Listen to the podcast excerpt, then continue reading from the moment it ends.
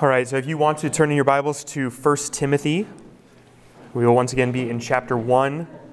We'll be looking again at verses 8 through 10 of 1 Timothy chapter 1. And because we are closing up at least this list of Paul's this week, I'll try to read all of verse 8 through 10.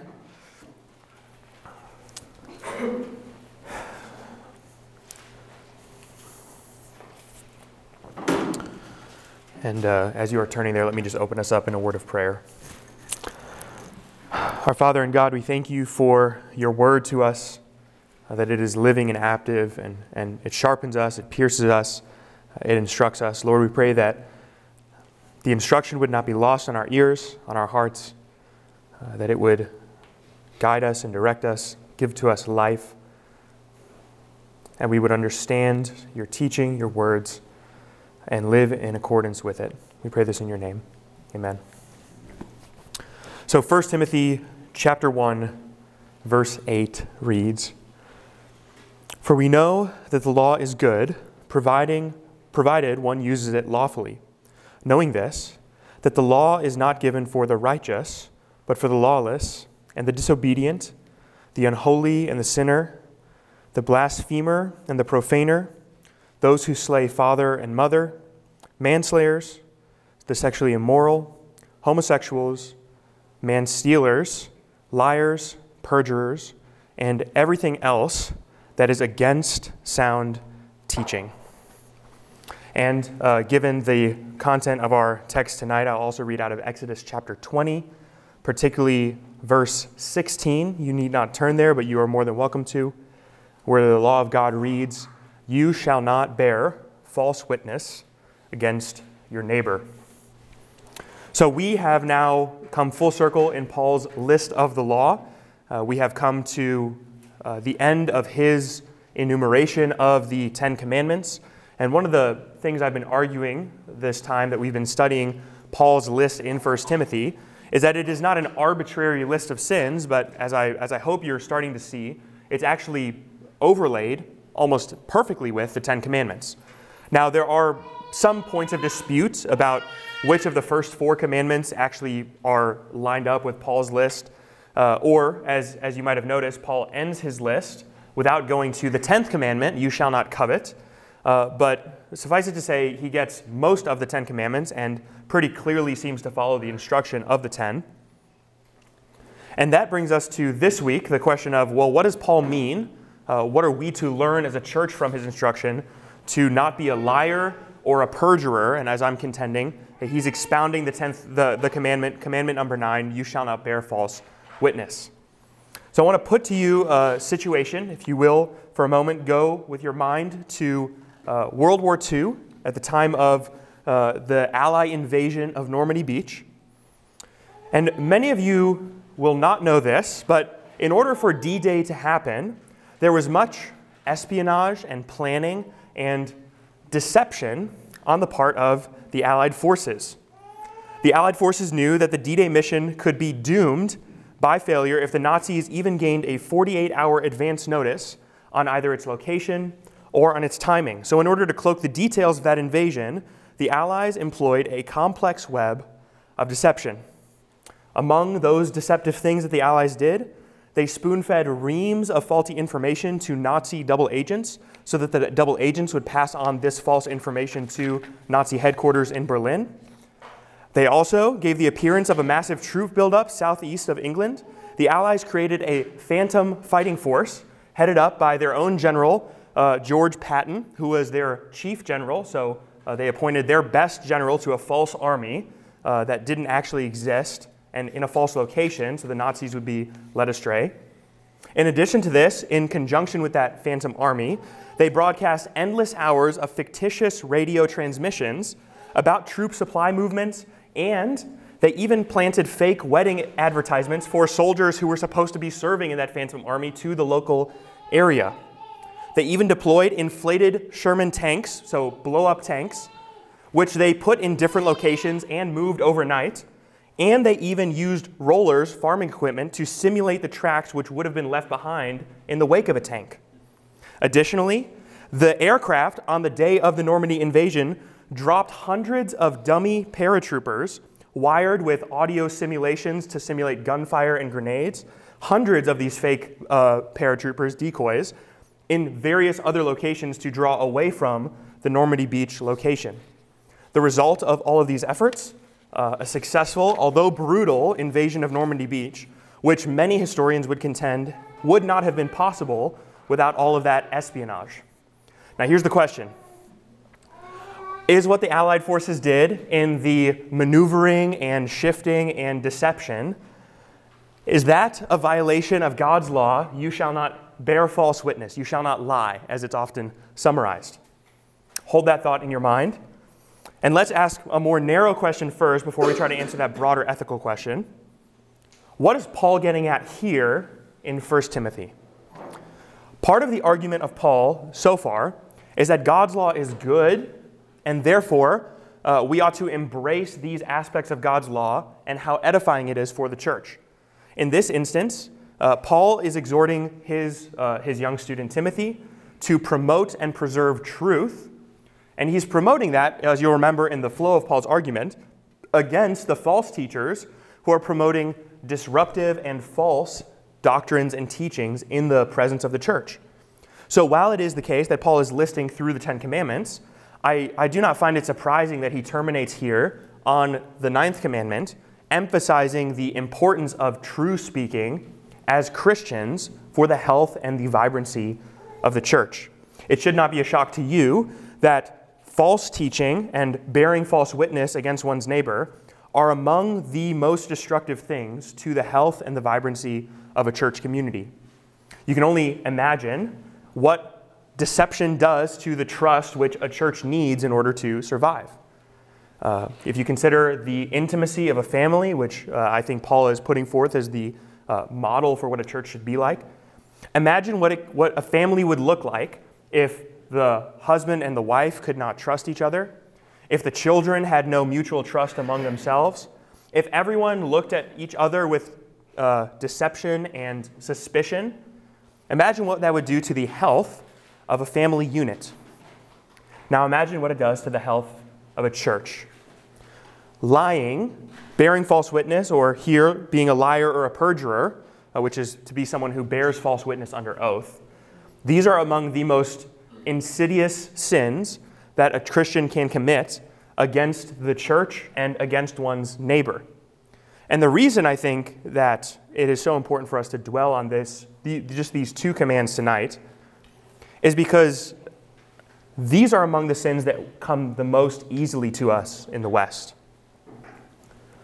In the age of information, in a time when we can get information from unverified sources and unverified mediums, and we can go ahead and relay that information on to someone else who maybe should or shouldn't be hearing about that thing, it is amazingly easy for us to spread falsehood without knowing we're spreading falsehood, to intentionally spread lies for the intent of assaulting someone's character. It is possible and even simple for us to jump to conclusions and rush to judgment when we don't know the factual evidence of a situation. All of these things are possible in an age where information can freely spread, and we often, I think unfortunately, engage in this kind of behavior on a regular basis, especially in the West. No doubt you've probably found yourself in a situation where you realize during the conversation or during an interaction that the information being shared by you or the person you're talking to is information you probably shouldn't be talking about because it's about someone who would not be comfortable if that information is being shared. Or perhaps you have felt the friction in your own heart and soul about someone asking you for information that you feel like doesn't belong to them to know.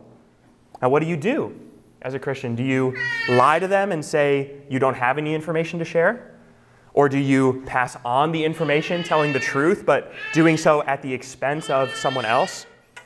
What does the law of God tell us with regards to the speaking of truth or speaking of falsehood? I think massaging that out and understanding what that means is vital for the health of a church. So let me give a couple of affirmations of what I think this text is telling us, And then we will loop then back to the ethical question which I proposed at the beginning. Firstly, guarding truth, preserving truth, is done by Christians out in the world as we bear testimony about what God's word says about the world. Most notably, you will bump into this, Christian, as it relates to the use of pronouns and gender-affirming language out in the world. There are many examples that I could give, but I want to kind of strike at the heart of this. It is a sin, it is false witness to lie about someone for their own affirmation in contradiction to what God's word says about that person. Thus, there is no good or sound reason why one would use a pronoun that is not corresponding to the gender of a person in the world. Now, I say that because many of you will face situations like that this week or next week or in the months to come. And I want to encourage you, it is not wrong or sinful to speak truly about people, even if that means that people are offended by what you say. This does not mean that we wield the truth as a weapon against people, but we simply speak the truth in love, knowing that sometimes people won't understand that the truth is being spoken in love. So pronouns are off the table for Christians. We speak truly about people in the world, and that puts us in many times awkward situations. Additionally, when we speak the truth of God into the world, that means that we need to understand the information of a situation before we relay that information to whoever else we're going to talk to about it. Gossip is sharing information which you don't know to be true about someone. And if it turns out to be true and you didn't know whether it was true, you just shared it, that's gossip. But often, you can slander someone by sharing information that you don't know to be true, and then it turns out at the end of the day it wasn't true, and you passed it along as though it was true. And even though you did not know the truth of it, and you passed it along anyway, you could be guilty of slander as a Christian. And so we are to guard our witness and our speech about other people by first understanding the truth of what we are sharing. Now, you might say, well, what is the guideline for figuring that out? I think the evidence of 2 or 3 witnesses, as Christ lays out in the law, when we confront someone in their sin, we do it on the basis of 2 or 3 witnesses. And later in 1 Timothy, Paul says you don't admit a charge against an elder except if it's on the basis of 2 or 3 witnesses. And we adhere to God's law in that because it guards us from slander, it guards us from gossip, it guards us from participating in sin, which can break apart the health of the church. Additionally, speaking truly in the world may require that we withhold information from people who we do not owe information to. This would be the case if, let's say, you are a believer, your marriage is on the rocks, and someone who is going to be a vice to you, let's say an adulterous temptation comes your way, and they say, are you interested in me? Are you attracted to me? And although you might be, you say, absolutely not, go away. You can speak falsely to that person and deceive them because you do not owe them the truth. Such is, I think, the case many times in the ethics of the world. We know that just because we have information and it's true, it doesn't mean we share that information broadly with everyone. So speaking truly in the world means we guard the truth carefully, sharing it only to who it is owed, and withholding information from who we do not owe it to. Also, guarding our witness, especially as it relates to this second command here in the text, perjury, means we guard what oaths we take. We guard when do we say we're going to do something. We only say it, by God's grace, if we are sure that we are going to follow through. Now, there are situations which are beyond our control, and God knows this. We are humans, but we do not say we are going to do something if we have no plans to follow through with it. You might most often encounter this when your boss asks you to do something at work, and you say rather thoughtlessly, to please your boss and to please your coworker, yes, I will do that, don't worry about it, when you have no plans of following through on that thing. That would be to speak falsely, and we as Christians guard our speech. We let our yes be yes and our no be no. Also, especially in an information-rich world, we guard our speech and our witness into the world by making sure that other people's speech, when they are speaking, we do not pass that along unless we can confirm the truth or the veracity of statements. And lastly, as I read the conclusion of these verses, everything which is contrary to sound doctrine is what Paul is opposing in this list. You'll notice there in the text, he lists in verse 10 the conclusion, and whatever else is contrary to healthy teaching or sound teaching. If it is contrary to sound doctrine, as a Christian church, we oppose that teaching. Now, the list that he's finished giving us from verse 8 and following tells us a good deal of what is contrary to sound teaching, because God's law gives us the outline and the guardrails for guarding sound teaching. But also wisdom gives us a great deal of instruction. Wisdom gives us a great deal of insight as to what we guard against and what we withhold guarding from. You might consider this, that if someone comes to you with a false doctrine, a false belief, you are to guard the health of a local church by guarding against those false ideas and false beliefs. It is not loving to a neighbor, it is not loving to the health of a church to tolerate blatant falsehood for the sake of affirming someone's beliefs or tolerating them in that midst. Now, that does not mean you despise a person or slander them or even disparage an individual for their beliefs, but to accept false teaching into the church on the grounds of loving one's neighbor is actually prohibited by God's law, because we are to speak the truth according to God's law. And lastly in the text, I want to come back to the example which we came to in the beginning, which is to say that we are going to think about what does it mean to deceive in the context of certain ethical dilemmas or situations.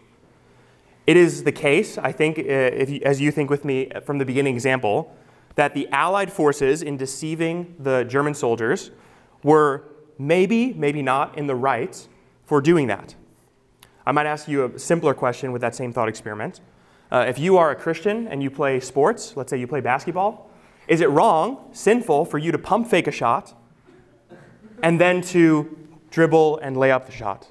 In one sense, you are creating deception. But in another sense, the context of the situation actually demands deception, actually even permits it. I don't think God's law prohibits an over-interpretation of the text, do not lie. The text of the Ten Commandments, and in fact, if you look at the text of Exodus and Leviticus, where the command is expounded, it almost exclusively has to do with bearing false witness for the demeaning or the slandering of one's neighbor. It's almost the exclusive interpretation of that text. An overly pietistic and an overly simplistic reading of the text that says do not lie applies to every situation, regardless of scenario or consideration, puts Christians in quite awkward situations sometimes. As I mentioned earlier, what if you're a Christian and you know someone who you love is struggling with depression? And someone comes up to you who you do not owe that information to and says, is this person struggling with this thing? And you know that they are. Do you owe them the truth? To say, I'm not going to answer that question is almost as good of a situation as confirming that someone is struggling, right? So in some situations, the truth is not owed. And in some situations, certain ethical situations, according to even situations you'll see in the text of Scripture, lying is actually affirmed as a positive good. Now, I'll let you in discussion time explore some of these texts, but you can consider Judges chapter 2. Where Rahab deceives the leader of Jericho, the king of Jericho. She says, the spies are not with me. I do not know where they're going. I don't even know if they're Israelites. And in Hebrews, she is affirmed for her act of faith in so doing. The Hebrew midwives in Exodus chapter 1 are God-fearers, and thus they lie to Pharaoh and say, we don't even know when these Hebrew boys are being born. There's so many examples of this in the text of Scripture that I'm going to leave discussion for you to explore most of them.